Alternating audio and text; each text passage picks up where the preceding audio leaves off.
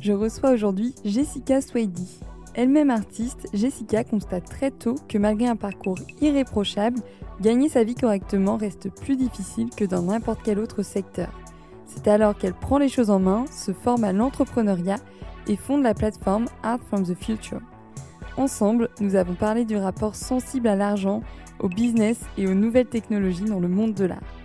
Jessica est une personne visionnaire et persévérante qui nous encourage à créer nos propres chemins. Bonne écoute.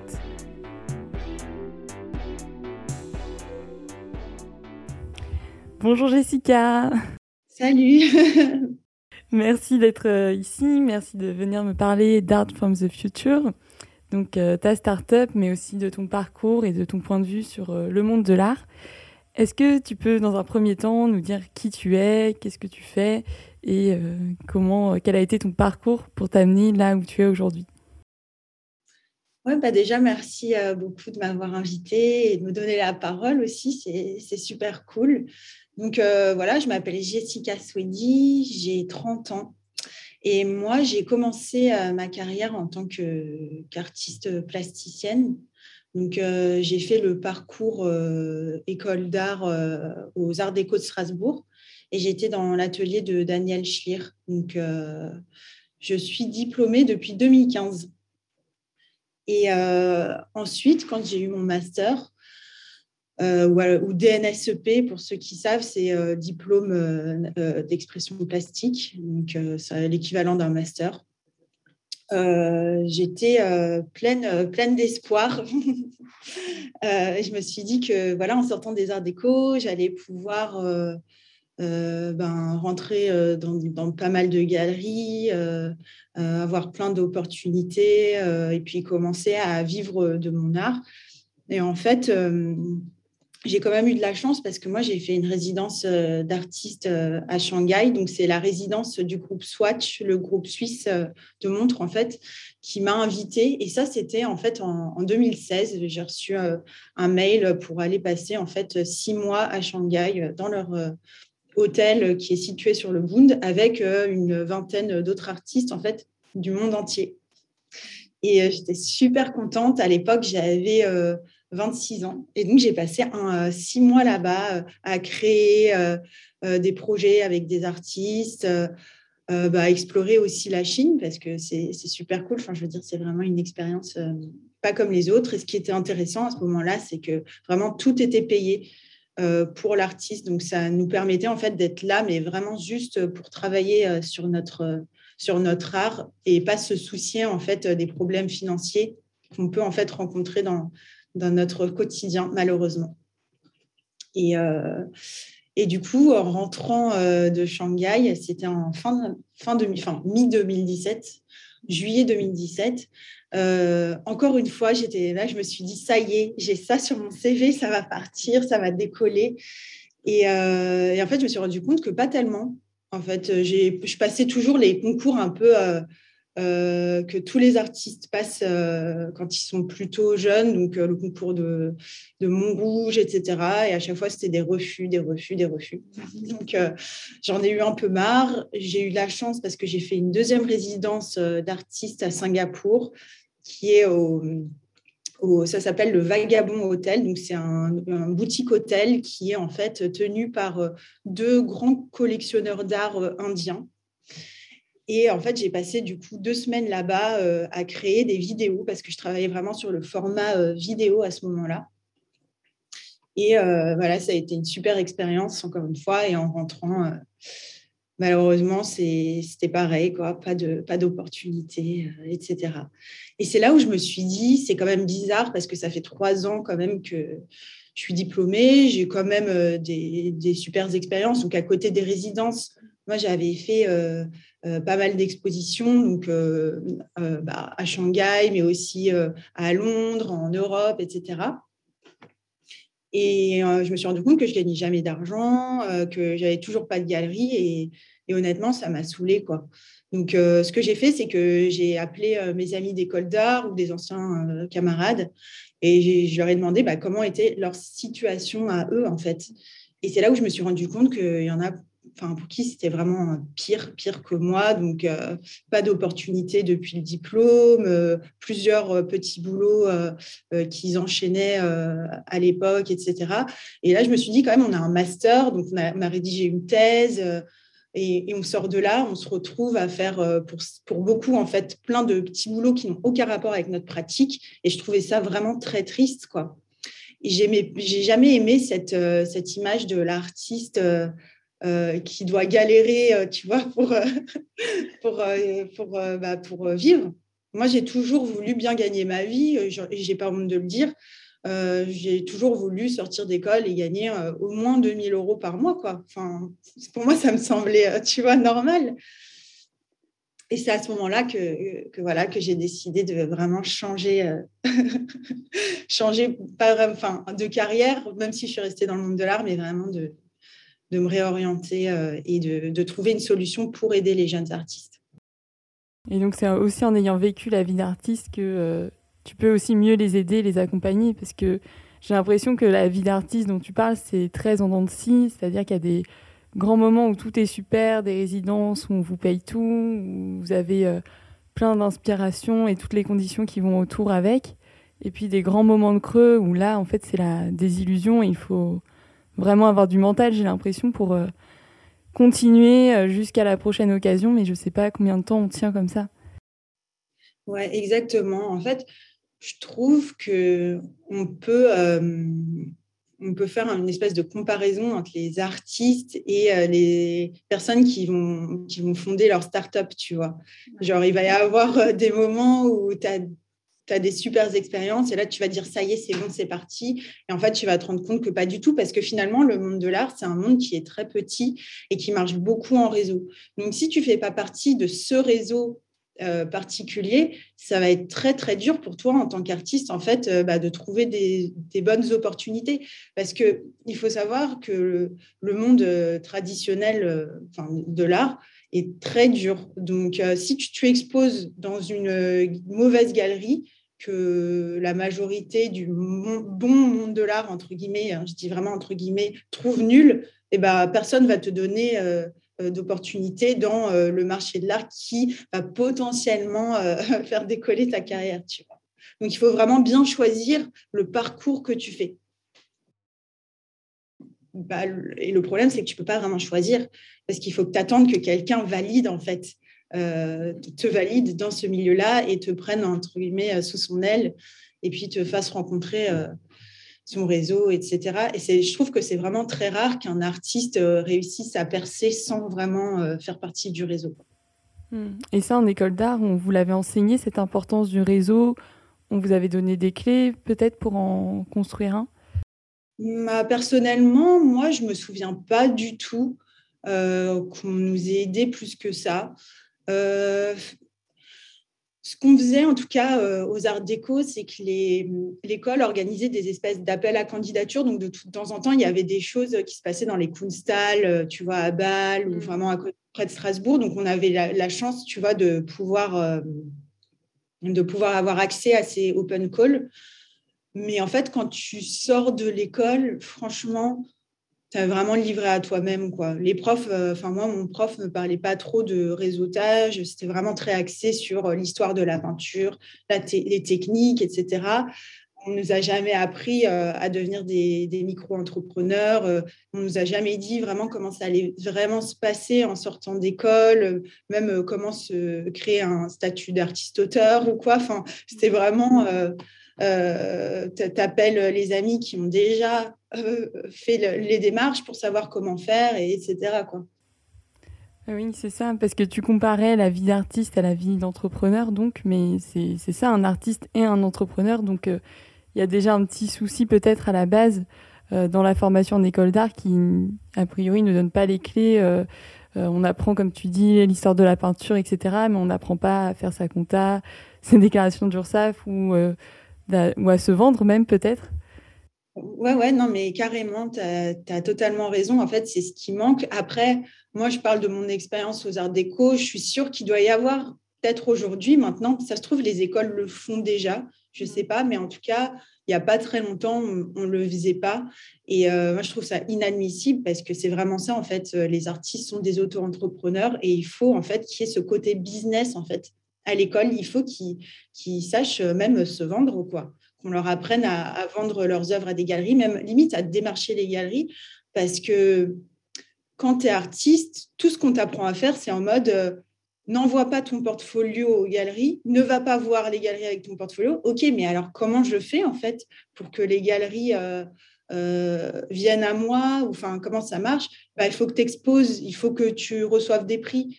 Mais ok, on est des milliers des milliers d'artistes. Comment, comment est-ce que tous les artistes peuvent faire pour en fait, bah, pour se, faire connaître et rentrer dans ce milieu-là, bah, en fait, il faut qu'ils passent par d'autres chemins. Et ça, on ne nous l'apprend pas à l'école.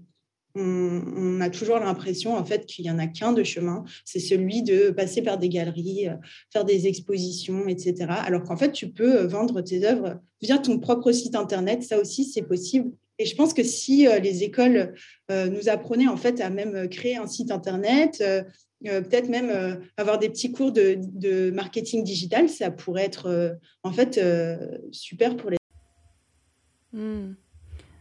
Oui, c'est intéressant. Oui, ça, il n'y a pas qu'un seul chemin, mais c'est hyper concurrentiel. Mais c'est quoi cette histoire de ne pas envoyer son CV aux galeries? Ben, En fait, il y a pas mal. Euh, en fait, on nous dit que euh, les galeries reçoivent en fait euh, plein plein de portfolios tous les jours, qu'elles sont débordées et que, enfin, elles vont pas regarder ton, portfolio. Enfin, c'est ce que c'est ce qu'on nous dit quoi. En hmm. mode, elles vont pas regarder. Et puis après, moi, j'ai déjà essayé. Hein. Ce n'est pas parce qu'on m'a dit de ne pas le faire que je ne l'ai pas fait, mais c'est vrai qu'on ne me répond pas. Après, je ne sais pas si c'était juste moi parce qu'on n'avait pas envie de travailler avec moi.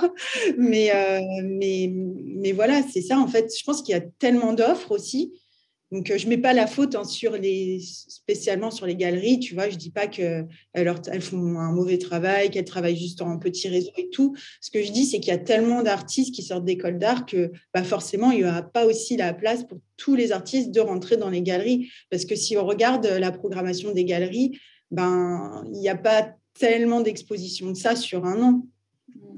elles ne vont pas pouvoir caler 1000 euh, artistes dans la même année. quoi.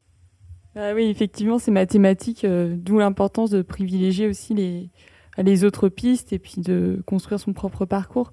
Donc ça, ce dont on a parlé, c'est la première partie de ta vie. Euh, tu es toujours artiste, hein, il me semble, tu continues ta pratique artistique, mais il y a eu un, donc un nouveau chapitre euh, qui s'est créé. Donc là, on va plutôt parler de, de ta start-up. Ouais, donc euh, c'est ce que je disais en fin 2017. Euh, J'étais vraiment remise en question. J'avais 27 ans et j'avais vraiment envie de, pouvoir être indépendante financièrement et puis aussi de vivre de ce que j'aimais faire. Et euh, en me rendant vraiment compte que, ben, en fait, il y a à peine 10% des artistes qui sortent d'école d'art qui vont en fait devenir vraiment artistes professionnels, donc gagner de l'argent en, faisant euh, ce qu'ils ont envie de faire, donc de l'art, bah, il n'y en, en avait vraiment pas beaucoup. Donc là, je me suis dit, bah, pourquoi pas en fait créer mon propre business, en fait, euh, trouver une solution justement pour aider euh, ces artistes à vivre de leur art. Et en 2017, en fait, je ne savais pas trop ce que je voulais faire, parce que c'est vrai que je venais d'une école d'art, je n'avais pas du tout cette mentalité business, mmh. je ne savais pas trop comment, enfin, quelles, quelles, étaient les possibilités. Donc, euh, j'ai fait un premier cours en fait euh, sur Coursera. Euh, c'était un cours de l'école Bocconi, donc management de la culture. Donc, j'ai fait ça. Et puis, j'ai eu une discussion avec mon, père qui m'a appelé. Il m'a dit Alors, tu fais quoi en ce moment? Je lui ai dit bah, Moi, j'ai fait ce cours-là. Je trouve que c'est super intéressant. Et, et, lui, en fait, il a commencé à me chercher des, des masters spécialisés dans le, dans le domaine de la culture. Et en fait, ensemble, on a regardé, on a trouvé celui de l'ESCP, justement, euh, qui me semblait assez intéressant parce qu'il y avait vraiment quatre mois qui se passaient à Venise. Donc, vraiment, Venise, euh, c'est la ville de la culture. Euh, ils organisent chaque année des project work dans les plus grands musées de Venise, etc. Et là, je me suis dit, bon, moi qui aime toujours un peu voyager, je ne suis pas fan de, de Paris, parce qu'à l'époque, j'habitais en plus déjà en Finlande. Je me suis dit, bon, c'est un master qui m'a l'air plutôt intéressant. Je pense que je vais aimer. Donc, euh, franchement, euh, sans réfléchir, euh, j'ai passé le TOEIC et puis après le concours pour le master. Et en fait, les profs étaient hyper intéressés par mon idée de start-up. Et voilà, j'ai fini donc à l'ESCP. J'ai passé un an là-bas j'ai eu la chance de faire mon projectoire, du coup, euh, euh, dans le musée euh, Les Galeriers dell'Accademia de Venise. Donc, c'était super intéressant. Et là, j'ai commencé vraiment à avoir mes premières expériences un peu plus business, l'autre côté, en fait, du, du monde de l'art. Et c'était super intéressant. Et en fait aussi, durant cette même année, j'ai développé en fait mon business plan pour une idée de plateforme, donc la plateforme Art from Future, avec mes profs.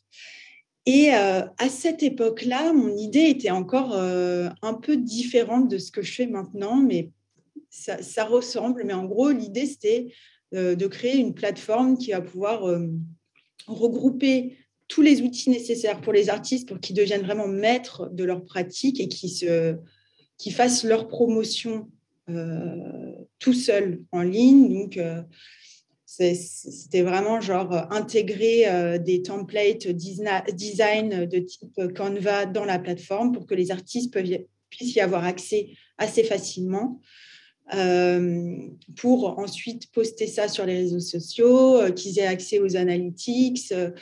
Et puis, ce que je m'étais dit à, cette époque-là, c'est que ça pouvait être cool de les connecter aussi avec des marques, donc pour qu'ils puissent en fait pas juste euh, vendre leurs œuvres euh, classiques, mais aussi pouvoir travailler sur des projets euh, avec des marques de luxe, etc., ce qui commençait à se faire déjà en 2017. Et, voilà, donc en, sortant d'école de, commerce, je suis venue m'installer en Finlande euh, j'ai travaillé pour une start-up finlandaise, donc c'était euh, un marketplace euh, qui vend des œuvres d'art en fait d'artistes finlandais. J'ai travaillé pour eux pendant huit mois. Je les ai, ai aidés à faire le B2B, du coup, à, vendre les œuvres à des, entreprises. Et ensuite, il y avait le Covid qui arrivait, donc c'était c'était la galère de démarcher les entreprises qui n'avaient plus de budget en fait pour acheter des œuvres d'art pour leur entreprise et qui se concentraient justement sur autre chose. Et j'ai décidé en fait euh, d'envoyer ma candidature pour un accélérateur euh, de start-up euh, en Finlande. Donc c'était c'est un accélérateur de start-up qui est vraiment très centré tech, qui s'appelle QAS. Donc ça s'écrit K-I-U-A-S. Et j'ai eu la chance d'être acceptée en fait seule. Et là, ça m'a vraiment aidé en fait à développer mon minimum viable product, donc qui est mon site internet. Euh, et en sortant de, de, donc ça a duré un mois, donc c'était un mois mais hyper accéléré. J'ai appris tout, tout, tout sur les startups. Euh, vraiment, j'étais méga, stressée en fait pendant tout le truc. C'était génial, mais en même temps, c'était un peu horrible. Et, euh, et, voilà, en sortant, j'avais mon site internet, mes premiers clients, et puis j'ai créé mon entreprise en mars ah oui, donc c'est en germe depuis 2017. J'ai l'impression que ça n'a pas été très difficile pour toi la décision de reprendre des études. Reprendre des études, c'était comme une évidence finalement. Ouais, ouais, ouais, carrément. En fait, euh, bah, personnellement, au départ, je m'étais dit que faire un cours en ligne, ça allait être suffisant. Mais vraiment, euh, cet appel euh, avec mon père, enfin, ça m'a vraiment motivée. Je me suis dit, en fait, j'avais pas vraiment pensé qu'un jour je rentrerais dans une école de commerce. Euh, j'ai jamais aimé l'école. Enfin, c'était c'était vraiment pas mon truc. Et là, je me suis dit, en fait, je l'ai aussi vu comme un challenge, tu vois. Je me suis dit, bah attends, ça pourrait être cool aussi de de tester, de voir si je suis prise. Et si je suis prise, bah, peut-être que je vais vraiment pouvoir réaliser un de mes projets que j'ai en tête avec des personnes qui sont enfin, calés, euh, là-dessus. Et, puis, euh, et puis aussi, je pense, euh, le fait de se retrouver avec d'autres étudiants et tout, c'est quelque chose que, qui m'intéressait pas mal. Plutôt que de rester enfermée chez moi, toute seule en Finlande, à réfléchir sur comment est-ce que je vais faire pour changer les choses. Là, je me suis vraiment trouvée dans une communauté de personnes qui s'intéressent à l'art et à la culture et avec qui je pouvais échanger, en fait, même sur mon projet. Oui, ça met dans une autre dynamique. Et d'ailleurs, on en reparlera de ça aussi, du fait d'être euh, solo-entrepreneur, de travailler aussi beaucoup de, chez soi. Tu as, dit d'ailleurs que tu avais été accepté seul à ton accélérateur de start-up. Tu, précises ça parce que d'habitude, les gens sont plutôt plusieurs Oui, exactement. Bah, en fait, en général, les accélérateurs de start-up demandent de, que la team soit un minimum euh, composé de deux personnes. Euh, parce que en général, de toute façon, une start-up, c'est euh, presque toujours deux personnes parce que les, les, investisseurs ne veulent pas forcément investir dans une start-up où il y a juste une personne. Ils trouvent ça trop risqué, ce qui est compréhensible parce que c'est vrai que bah, une personne ne peut peut-être pas tout faire. Je pense qu'il y a des personnes hein, qui ont réussi à avoir de l'argent en étant seules, hein, mais je pense que c'est que c'est rare. Et euh, voilà, moi, j'ai, je sais pas, j'ai eu de la chance, je pense. Euh, ils ont peut-être euh, trouvé que le projet était innovant, en tout cas en Finlande. Donc, ils se sont dit, pourquoi pas lui laisser la chance. Et ce qui était aussi intéressant dans cet accélérateur-là, c'est que j'ai quand même eu la chance de pouvoir avoir des super mentors. Et je pense que je t'en avais parlé, mais par exemple, j'ai eu un one-on-one avec le, enfin, la personne qui est derrière le succès du jeu Angry Birds. Donc, euh, je pense que c'est pas tous les jours qu'on a la chance de parler avec euh, ces gens-là qui sont hyper euh, centrés dans la tech, qui ont plein d'idées, qui vont te donner un super feedback. Et ça, c'est quelque chose que, que j'ai beaucoup en fait apprécié dans cet accélérateur-là, même si c'était très difficile tous les jours. Et en quoi discuter avec le, créateur d'Angry Birds, ça t'a aidé dans un projet qui était dans le champ de l'art? Ben, Je pense que ce qui était intéressant, c'est que quand je suis rentrée là-dedans, j'ai toujours eu des idées un peu euh, un peu, en fait, tu disais qu'au départ, euh, je, les artistes, enfin, je suis bien positionnée pour aider les artistes euh, parce qu'on se comprend et tout. Mais je pense qu'il y a deux facettes. Donc, il y a ma facette où, oui, euh, je comprends les artistes. on vient vraiment du même endroit. On, a tous envie de vivre de notre art. Mais moi, j'ai toujours eu cette fascination pour la tech, en fait. Mmh.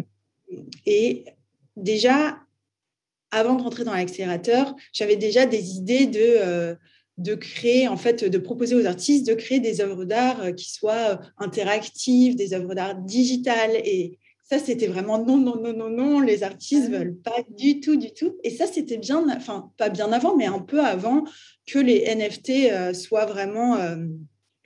Bah, dans, dans, les médias, qu'on en parle, etc.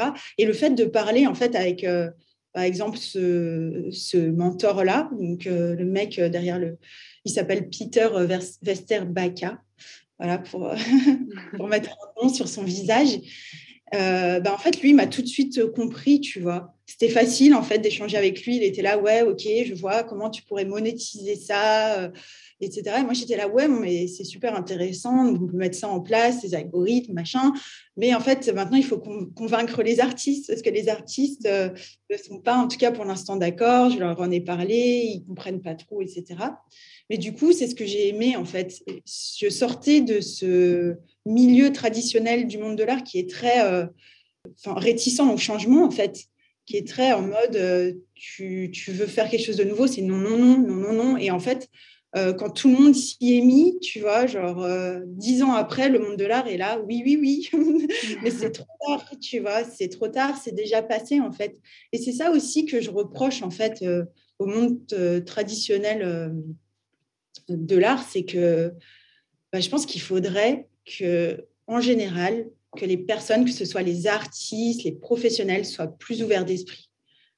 Et et voilà, bah en fait, euh, juste, euh, ce que je voulais dire par rapport euh, à l'accélérateur tech, c'est que du coup, ben, j'étais vraiment dans cet autre monde qui était en fait plein de, d'enthousiasme par rapport à mon projet et qui, qui, qui, qui, aussi m'ouvrait les portes à plein, plein d'opportunités et aussi d'idées que j'avais dans la tête. Oui, ça a l'air d'avoir été une expérience assez intense, en effet. Oui. Et donc, euh, oui, ton projet, il est, bah, je le trouve très innovant, euh, notamment par rapport au code traditionnel du monde de l'art dont on, parlait juste avant. Tu trouves là en ce moment que le monde de l'art est en train d'évoluer un petit peu, beaucoup? Bah, Je pense que c'est en train d'évoluer, mais très, très, très, très, très lentement. Euh, surtout euh, par rapport euh, à tout ce qui est NFT, etc. Je, en fait, je ne sais pas trop. En fait, je ne connais pas beaucoup d'artistes, en tout cas pour l'instant, qui se sont vraiment mis au NFT. Je pense qu'il y en a qui sont encore très, très réticents. Et en fait, moi, je n'arrive pas à comprendre pourquoi. C'est ça qui, me gêne en fait. Parce que quand je parle avec les artistes euh, que je connais, ils vont me dire qu'ils ne se sentent pas prêts, que pour l'instant, ils ont des projets physiques. Mais en fait, moi, je vois le NFT euh, pas comme... Euh, pas comme quelque chose où il faudrait abandonner sa pratique artistique physique, mais en fait, je trouve que c'est vraiment une extension du travail physique. C'est un nouvel outil qui peut être intéressant pour toucher, un nouveau public de collectionneurs mais aussi pour euh, en fait monétiser son travail.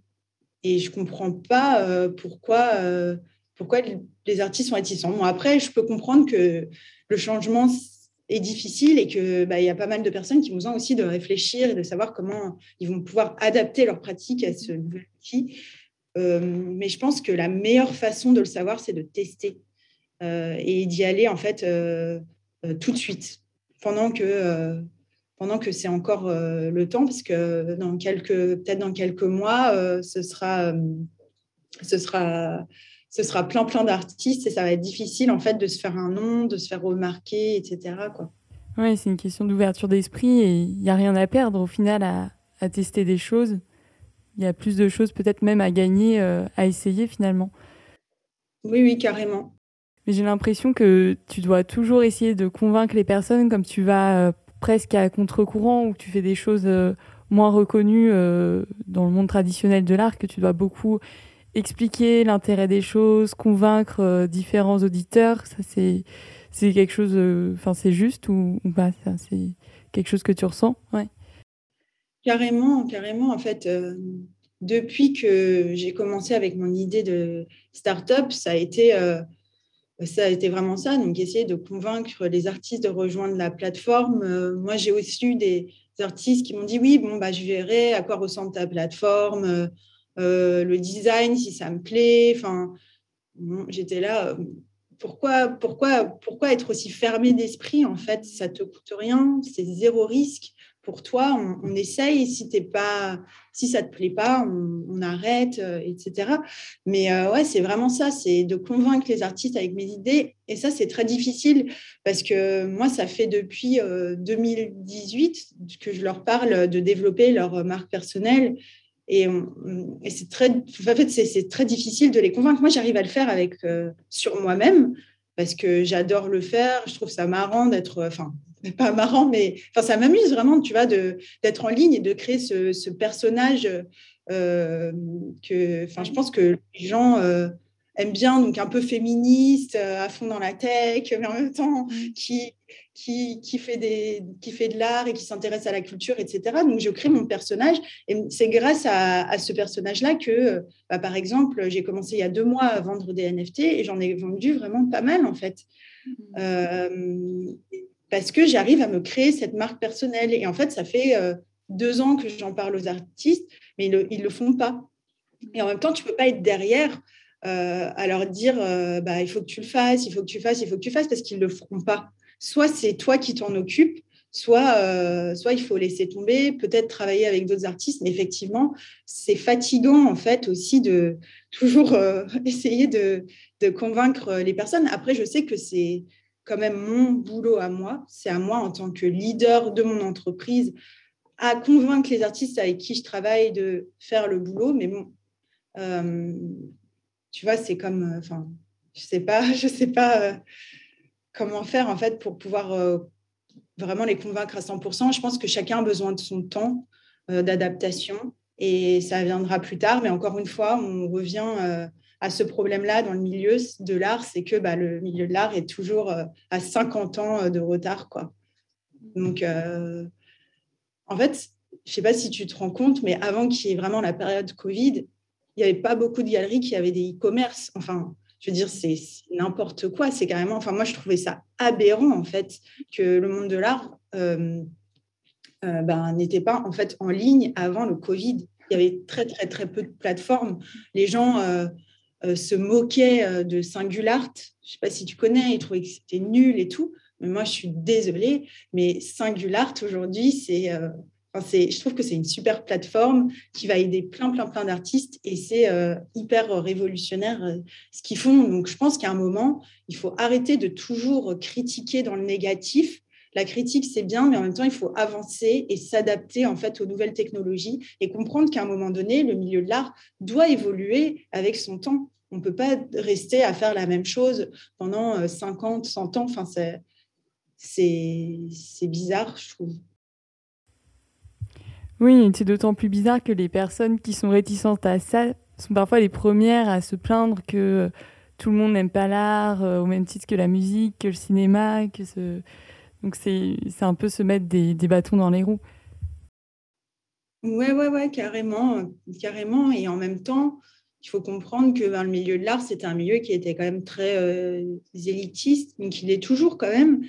Et du coup, bah, c'est difficile pour quelqu'un qui ne s'intéresse pas forcément à l'art, tu vois, de, de, rentrer dans ce milieu-là. Si tu es artiste, ben, euh, et que tu as, une personne qui a genre, je sais pas, 20-30 ans, qui euh, pourrait s'intéresser à ton travail, mais euh, n'est pas forcément à fond dans l'art, comment est-ce que tu veux que cette personne trouve ton travail si, par exemple, tu n'as pas d'Instagram, si euh, tu ne te mets pas en, avant, si tu ne vends pas tes œuvres sur des plateformes en ligne à des prix abordables, etc. Enfin, je veux dire, il y a un moment, il faut aussi s'adapter aux nouvelles technologies, à communiquer en ligne et à comprendre comment toucher bah, ces, nouvelles, cette nouvelle génération en fait, de futurs collectionneurs.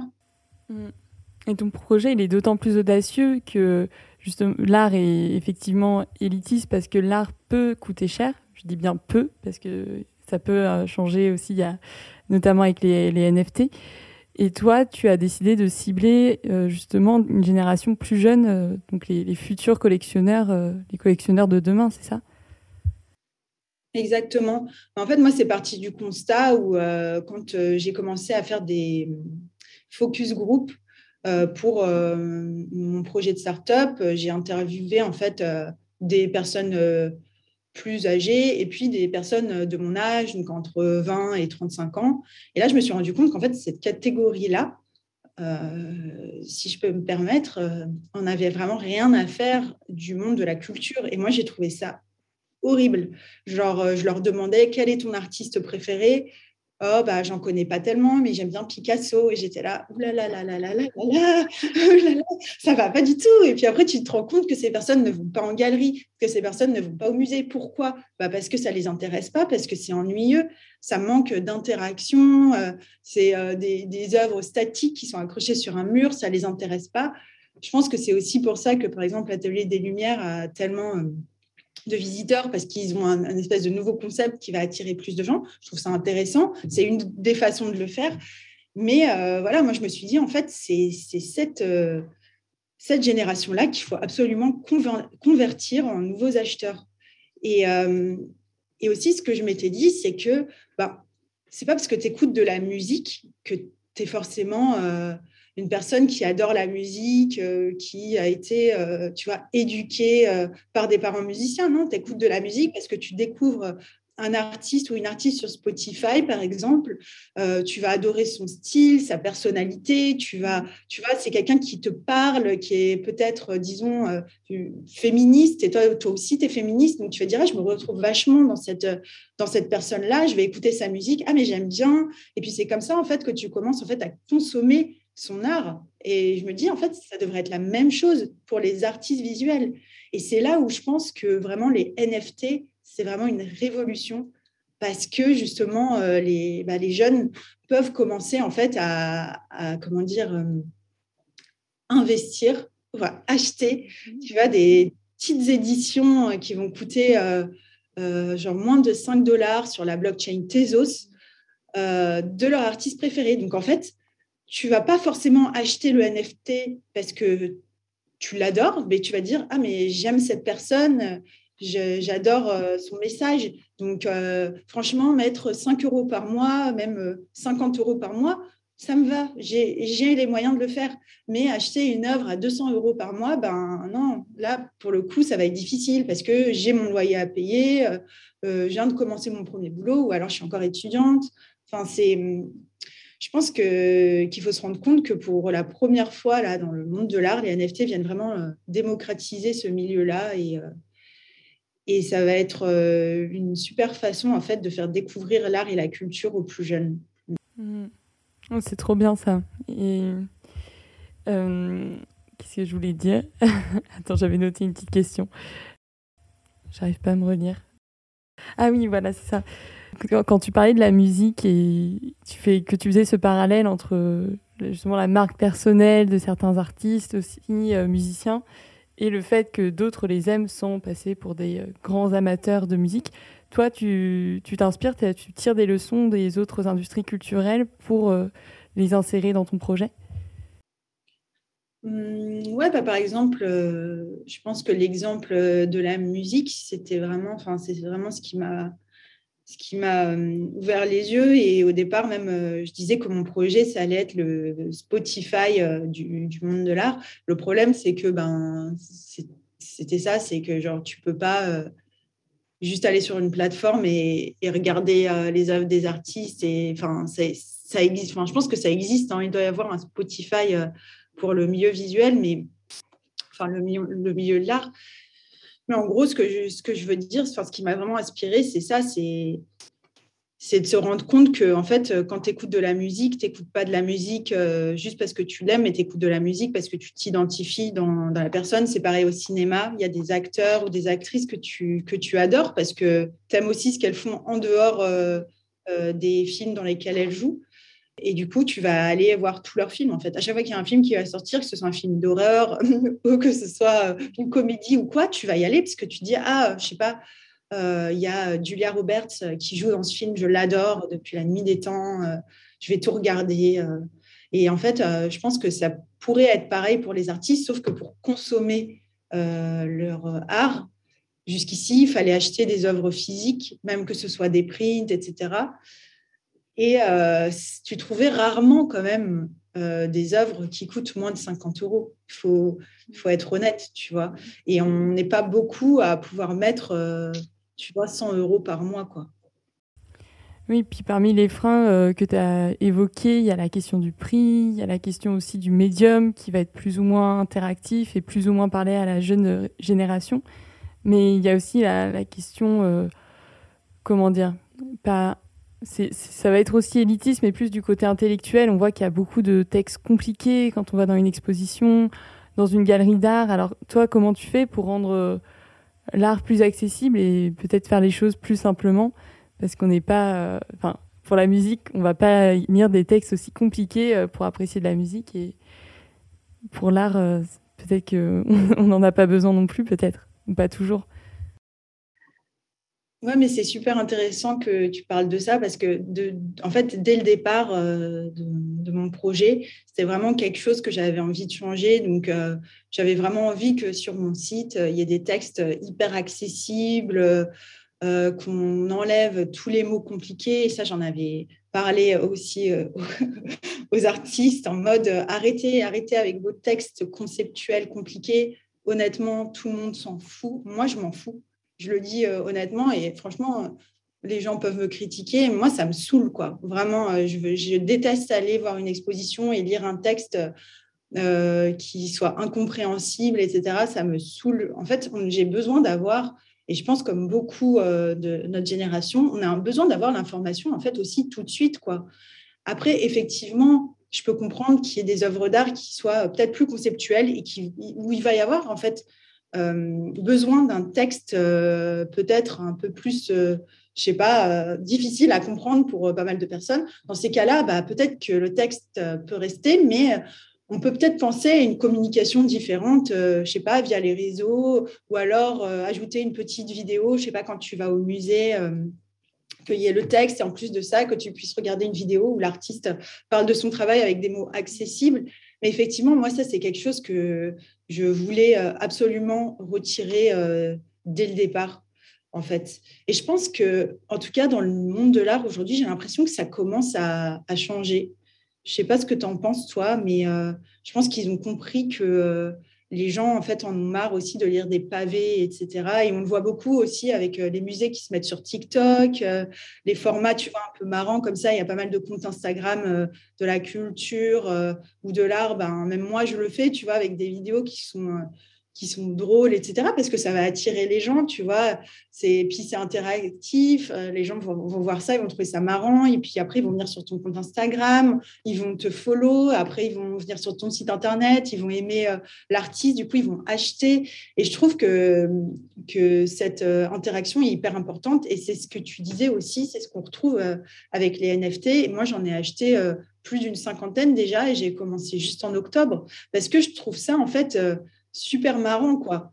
Tu, tu, vas sur Twitter, tu vois un artiste qui poste un truc, euh, puis tu vas sur euh, la plateforme NFT, tu achètes le truc, ça se retrouve dans ton wallet, et puis si tu as envie de le revendre, tu peux le revendre. Enfin, ça, ça ressemble un peu à un jeu. Mm. Et je pense aussi que c'est pour ça qu'il y a pas mal de gens euh, bah, qui en achètent, pas que pour se faire de l'argent, hein, mais parce qu'ils trouvent ça amusant, en fait, aussi bah, le fait de pouvoir se connecter avec euh, l'artiste que tu aimes bien sur Twitter directement, interagir avec euh, cette personne. Et en plus, tu n'as plus le problème de la logistique, donc tu n'as pas à attendre ton paquet pendant deux, trois semaines. Ça arrive tout de suite, quoi. C'est instantané. Et, toujours pour en revenir à la question des, des textes, du discours et tous ces codes qu'on peut retrouver dans le, dans le monde de l'art, ça doit quand même être compliqué pour les artistes qui doivent être vraiment partagés entre les galeries à qui ils ont forcément envie de plaire, parce que c'est là-bas aussi qu'il y a les acheteurs, qu'il y a la reconnaissance d'un monde de l'art euh, plus élargi. Donc c'est peut-être pour ça aussi qu'ils vont euh, adopter ces codes-là et faire des portfolios avec des textes plus complexes. Mais en même temps, ils doivent aussi plaire à peut-être une jeune génération, des personnes qui ont des projets comme les tiens. Et c'est sans doute pour ça aussi que c'est si difficile peut-être de les convaincre de de, changer, de tester des, nouvelles choses parce que ça pourrait presque les discréditer auprès d'un autre public. Oui, tout à fait. Bah, c'est ça, en fait, on en revient euh, au milieu de l'art qui est très élitiste, qui est fermé d'esprit, euh, qui ne va pas accepter euh, que tu fasses les choses différemment, etc. Donc oui, je pense qu'il y a pas mal d'artistes qui ont peur de ça. C'est ça, c'est vrai. Euh, qui ont envie en fait euh, de réussir euh, leur carrière, de vraiment s'intégrer dans le milieu et qui vont essayer vraiment de, faire bah, les choses telles qu'ils les ont appris. Mais je pense que du coup, il y a des parcours différents. Donc, il y a les artistes qui vont vouloir rester dans ce milieu tradit. Dans ces cas-là, il faut qu'ils restent dedans. Et après, il y a les artistes qui sont prêts à, changer et qui n'ont qui ont pas peur et, et qui vont euh, peut-être rejoindre, euh, je sais pas, Art Future ou qui vont faire des NFT. Après, je dis pas que faire des NFT et avoir un texte euh, très bien écrit, très conceptuel, ça va pas ensemble. Je pense que ça va très bien ensemble. Il n'y a pas de souci. Mais je pense que voilà, du coup, il y a plusieurs chemins à prendre pour les artistes, le temps qui, que le monde de l'art s'adapte et, que, et qu'ils se sentent à l'aise aussi pour le faire. Ouais, J'ai l'impression qu'il faut presque choisir son camp parce qu'on va pas pouvoir plaire euh, à tout le monde. Et c'est peut-être ce qui est le plus difficile en tant qu'artiste de choisir euh, qui va être sa cible et donc comment on va se présenter. Oui, exactement, c'est ça. Et, euh, et ouais, en fait, il faut. Moi, je pense, c'est mon, point de vue perso, je pense qu'il faut juste pas avoir peur. Et en fait, je pense qu'il faut faire ce qu'on a envie de faire. Donc, euh, si tu es artiste et que tu commences à écrire des textes conceptuels juste pour plaire au milieu tradit, euh, pour entrer dans une galerie, ben, franchement, moi, je trouve ça dommage. Euh, si tu as vraiment envie de, partager ton travail juste en faisant des vidéos TikTok pour aller, tu vois, toucher un public plus jeune, ben vas-y. Si on te critique, tu t'en fous. En vrai, je trouve qu'on est dans un monde, là, même avec l'arrivée du Web 3 qui nous donne en fait tellement de possibilités.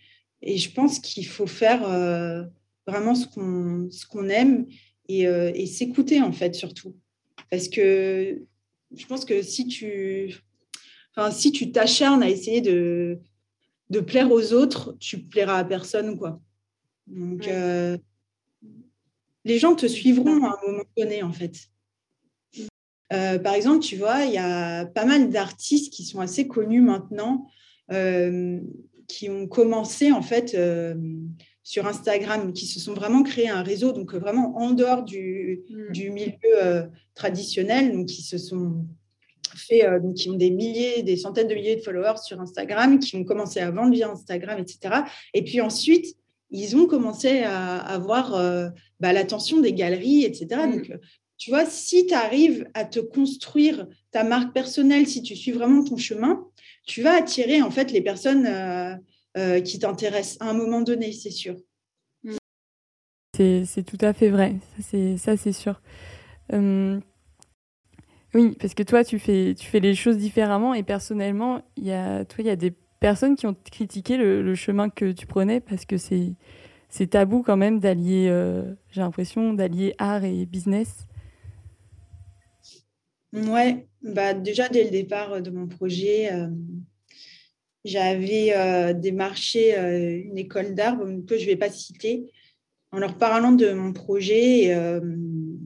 je voulais en fait créer un partenariat avec eux. Et déjà, la première chose qu'on m'a dit, c'est en mode ben, ton projet est trop centré business, ça ne va pas intéresser les étudiants. J'étais là, genre, d'accord, ben, en fait, trop nul, quoi. Enfin, l'art, euh, c'est du business, mais c'est pas grave. En fait, euh, Jeff Koons, tout, ça, euh, ils sont connus parce qu'ils peignent dans leur, dans leur atelier sans jamais faire de marketing, en fait. Alors que ce sont les plus grands marketeurs du monde de l'art. Mais je là, genre, ok, dommage, donc ça s'est jamais vraiment fait. Donc déjà ça, et puis après, oui, j'ai eu bah, de la réticence bah, au, niveau de mon enfin, au niveau des artistes. Donc il y a des artistes qui qui m'ont clairement fait savoir que bah, ça ne les intéressait pas. Donc, des artistes qui étaient aussi euh, dans mon école d'art. Euh, j'ai essayé de les démarcher, mais bah, ça n'a pas marché. Euh, et puis, bah, parfois, des personnes sur Clubhouse et tout. Mais après, j'ai eu quand même beaucoup de soutien. Donc, je pense que j'ai eu plus de soutien que, que de personnes qui, qui étaient, entre guillemets, contre mon projet. Mais il y en a eu quand même. Il y en a eu. Et je pense qu'il y en a toujours, en fait, qui ne comprennent pas euh, bah, ce que j'essaye de faire, euh, pourquoi est-ce que je veux faire ça comme ça, etc. Bah, tant mieux si ça t'a pas découragé en tout cas, parce qu'en plus ce sont tes, tes pères, donc c'est pas spécialement facile d'avoir euh, la critique de la part de ces personnes qui auraient pu être tes professeurs, même en, école d'art ou même tes, tes camarades, puisque c'est arrivé. Ouais, bah en fait, j'ai eu quand même plus de soutien, beaucoup, beaucoup plus de soutien de mon école de commerce qui euh, m'a vraiment soutenu, qui m'envoie des messages pour me féliciter, que euh, de mon école d'art qui vraiment, euh, je pense, on a vraiment rien à faire. Euh, ce que je trouve assez dommage parce que justement, je pense que j'aurais pu aussi intervenir dans les écoles, euh, enfin dans cette école-là euh, particulièrement, pour aussi parler aux étudiants de ma vision des choses et puis aussi essayer de savoir comment eux voient leur futur, etc. Mais ça, c'est ça, c'est jamais vraiment fait. Mais encore une fois, je pense que c'est un problème d'adaptation, enfin de temps d'adaptation qu'il va falloir à certaines personnes et, et c'est pas grave en fait, au départ, moi aussi, je voulais plaire à, tout le monde, tu vois. Tu arrives avec ton projet, tu es seul, tu as peur de la critique aussi, ça fait mal. Euh, quand quelqu'un te dit, ah, ce que tu fais, euh, c'est nul, pourquoi est-ce que je devrais te faire confiance euh, Tu te rends compte que le milieu de l'art, ça marche pas comme ça, il faut passer par là, là, là. Et, et franchement, j'ai eu des moments où j'étais vraiment triste, quoi. Enfin, je suis une personne assez sensible, donc ça m'a ça m'a saoulée, mais en fait, j'ai appris que si tu veux que ton projet marche, il faut que tu continues avec les personnes euh, qui s'intéressent à ton projet et les personnes qui sont pas OK, ben, tant pis. Quoi. Enfin, tu peux pas plaire à tout le monde. Donc, euh, il vaut mieux avoir 10 personnes qui adorent ton projet plutôt que d'en avoir 1000 et qu'il y en a une qui s'intéresse à ton projet, tu vois. Mmh. Mmh. Bonne phrase à retenir. Et oui, je te posais cette question parce que j'avais dit qu'on y reviendrait, mais Comment, toi, en tant que solopreneuse, tu fais pour rester motivée tous les jours et tous les jours aller avec, euh, croire en ton projet et t'y atteler? Ben déjà, je pense qu'au début du projet, c'est là où je vais parler pour moi. C'est là où moi j'avais le plus de. En tout cas, j'avais pas peur. Quoi. Je démarchais plein, plein de gens. Puis tu te rends compte que sur le chemin, tu as plein d'obstacles. Donc, au départ, c'est oui. Après, non, non, non, non. Et là, franchement, c'est là où ça devient dur. Tu es là, genre, OK, moi, je travaille de 8h à 23h, je travaille les week-ends. Et puis en plus, euh, tu as des gens qui s'en fichent, on ne t'aide pas, les gens veulent tous être payés, mais toi, tu es une start-up, tu n'as pas d'argent pour les payer. Tu cherches des visionnaires qui vont vouloir aussi t'aider autour de ton projet. Puis ça peut être donnant-donnant, mais tu ne les trouves pas forcément, ces gens-là. Et c'est vrai que ben, c'est très difficile. Donc, euh, c'est comme euh, on parlait des artistes qui ont des hauts et des bas, bah, c'est vraiment ça. Donc, il y a des périodes où bah, j'ai des bonnes nouvelles, donc je suis à fond. Et il y a vraiment des moments où je suis en pleine remise en question. Et là, euh, pendant quelques jours, euh, j'arrête tout. Je suis là, genre, euh, je vais arrêter, c'est fini. Je, je fais, j'arrive pas. Enfin, j'ai besoin de gagner ma vie parce qu'aussi, il faut savoir que la première année, en tout cas, il y a très très peu de startups qui vont réussir à vraiment ramener de l'argent dans leur boîte. Ça, c'est quelque chose qu'il faut savoir. et puis, je pense que pour faire marcher un projet, il faut justement avoir ce mental et ne jamais en fait euh, arrêter. Je pense qu'au moment où tu arrêtes vraiment et que tu déprimes pendant plus de, de deux semaines, il faut, enfin, c'est alerte rouge, quoi. Parce que c'est trop simple, tu vois, de, baisser les bras. Par contre, de continuer, c'est beaucoup plus dur parce qu'il faut que tu, exactement ce que tu disais, il faut que tu te motives, que tu te rappelles de ce pourquoi tu as créé ton projet, qu'est-ce que tu as envie de faire.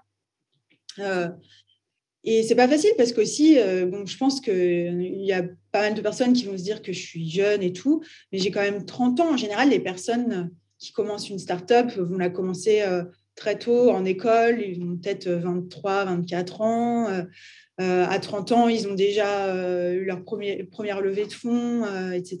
Mais moi, j'ai commencé un peu plus tard. Donc aussi, je suis là, genre, bon, je suis seule, j'ai 30 ans, j'ai pas de salaire, tout le monde veut que je les paye, comment je fais? Enfin, tu vois, c'est, c'est beaucoup de questionnements. Et je pense que je pense qu'aussi l'arrivée du Web 3, ça m'a vraiment genre ouvert euh, les, yeux. Ça me permet aussi d'avoir encore plus d'espoir parce que j'ai beaucoup d'espoir pour le monde de l'art. Et, euh, et même moi, en tant qu'artiste, j'arrive à vendre mon travail. Donc là, je me dis, OK, je trouve une source de revenus. Donc ça, ça va m'aider aussi à pouvoir continuer. Mais même, en fait, ça me passionne tellement que j'ai envie de ramener euh, tous les artistes qui sont intéressés par le Web 3 dans le Web 3 et ça, j'en ai pas parlé, mais c'est vraiment la branche que je suis en train de développer maintenant pour Art from Future. Donc, c'est vraiment l'accompagnement euh, d'artistes visuels dans le milieu euh, des NFT. Ok. Tu peux un peu expliquer euh, ce que c'est le, le, Web 3 pour tout, le monde ne sait pas trop ce que c'est? En fait, bah, le Web 2, c'est euh, bah, genre euh, Google, etc., euh, ce qu'on utilise aujourd'hui pour aller sur Internet. Donc, c'est centralisé. Le Web 3, c'est juste que c'est l'Internet, enfin, c'est décentralisé. Et donc, tout le monde peut construire quelque chose au-dessus de la blockchain, si ça fait sens, pour expliquer avec des mots assez simples. Et du coup, les NFT sont euh, des, des, certificats euh, digitaux euh, sur la blockchain. Hmm. C'est ça, en fait, le Web3. Donc, en gros, quand tu vends tes œuvres d'art sur le Web3, ce que tu vends, en réalité, c'est un certificat digital qui est inscrit dans la blockchain. Et à côté de ça, ton certificat est est connecté à ton œuvre, à ton œuvre d'art, qu'elle soit physique ou digitale, euh, ou euh, voilà. Oui, il y a beaucoup de nouveaux concepts à expliquer, mais toi, tu t'es servi de TikTok aussi pour euh, partager ces, ces, nouveaux concepts? Ouais, donc j'utilise TikTok. Ça fait ouais, un petit, enfin ça fait pas très longtemps que j'ai commencé à en parler des, enfin, des NFT sur TikTok mais euh, j'en parle pas mal euh, sur, euh, sur Instagram, surtout parce que c'est là où j'ai ma plus grande audience. Mais maintenant, j'essaye de développer ça un peu plus sur TikTok. Et justement, ce que j'essaye de faire, c'est d'en parler avec des mots simples pour euh, attirer les, artistes en fait dans ce milieu-là et même les nouveaux collectionneurs parce que c'est vrai que quand on entend parler de Beeple, de smart contracts, de, crypto, bah, ça peut faire peur. Mais en fait, ce qu'il faut savoir, c'est que c'est très simple une fois que tu as compris le, fonctionnement. Quand tu penses à l'Internet, bah, aujourd'hui, à chaque fois que tu veux te connecter quelque part, il te faut un mot de passe, etc. Bah, en fait, c'est un peu la même chose. Bah, quand tu achètes une œuvre d'art sur Art from Future, tu payes avec ta carte bancaire tu mets quand même des petits chiffres sur mmh. Internet. Mais en fait, le Web 3, c'est la même chose, sauf que c'est un fonctionnement qui est un peu différent. Une fois que tu as compris, bah, ça fonctionne en fait pareil partout. Ce qui change, c'est les blockchains, la crypto, etc. mais je pense que c'est super intéressant quand tu te plonges dedans. Oui, ouais, bah, moi j'ai tout appris toute seule. Euh, j'ai tout appris toute seule, enfin, comment, euh, comment euh, bah, commencer sur la blockchain Tezos, comment acheter des NFT sur Ethereum, sur Polygon. Enfin, mm. peut-être que, ça, que ce que je dis, ça peut paraître abstrait, mais j'ai vraiment appris seule. J'ai passé beaucoup de temps dessus. Donc, je pense que ce qui est intéressant avec, de mon expérience, c'est que j'ai ce côté-là collectionneuse NFT. Donc, j'en ai acheté pas mal, donc je sais comment ça marche.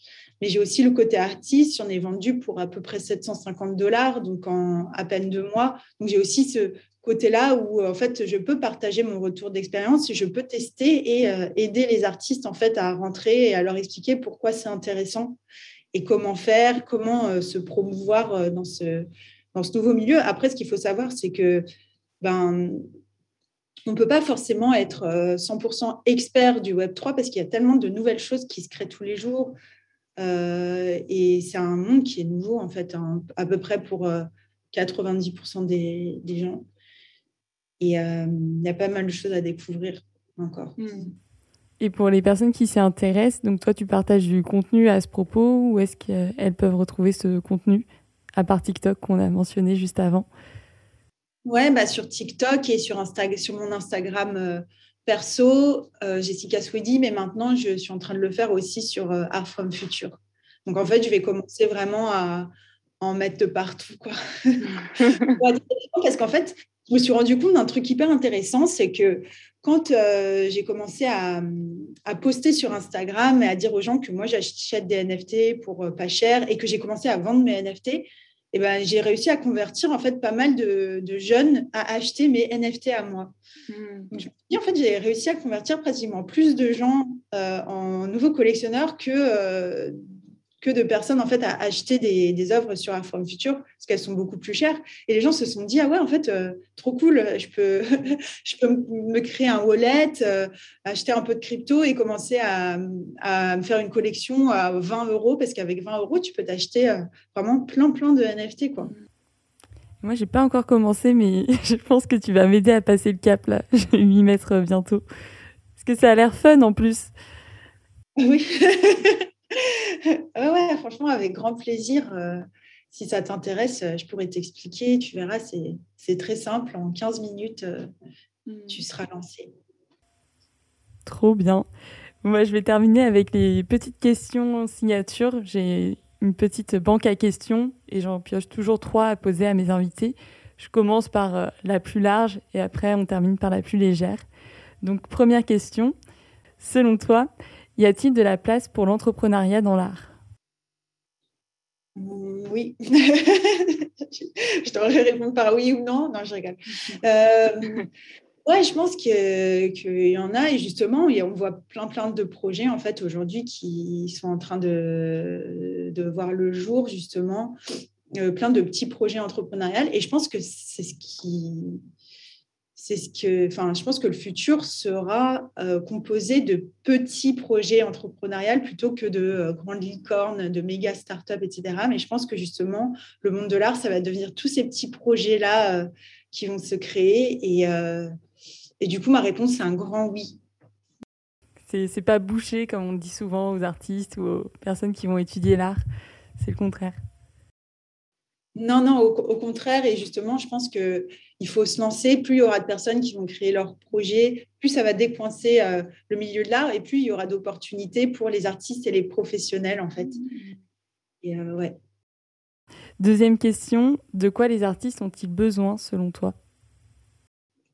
Moi, je pense que les artistes ont besoin euh, d'outils pour savoir se vendre et devenir maître d'eux-mêmes c'est vraiment euh, ce que je pense et ce que j'adore avec le Web 3, c'est que ça va couper pas mal d'intermédiaires et ça va enfin donner en fait le pouvoir aux créateurs euh, pour qu'ils puissent vraiment euh, commencer à, bien gagner leur vie.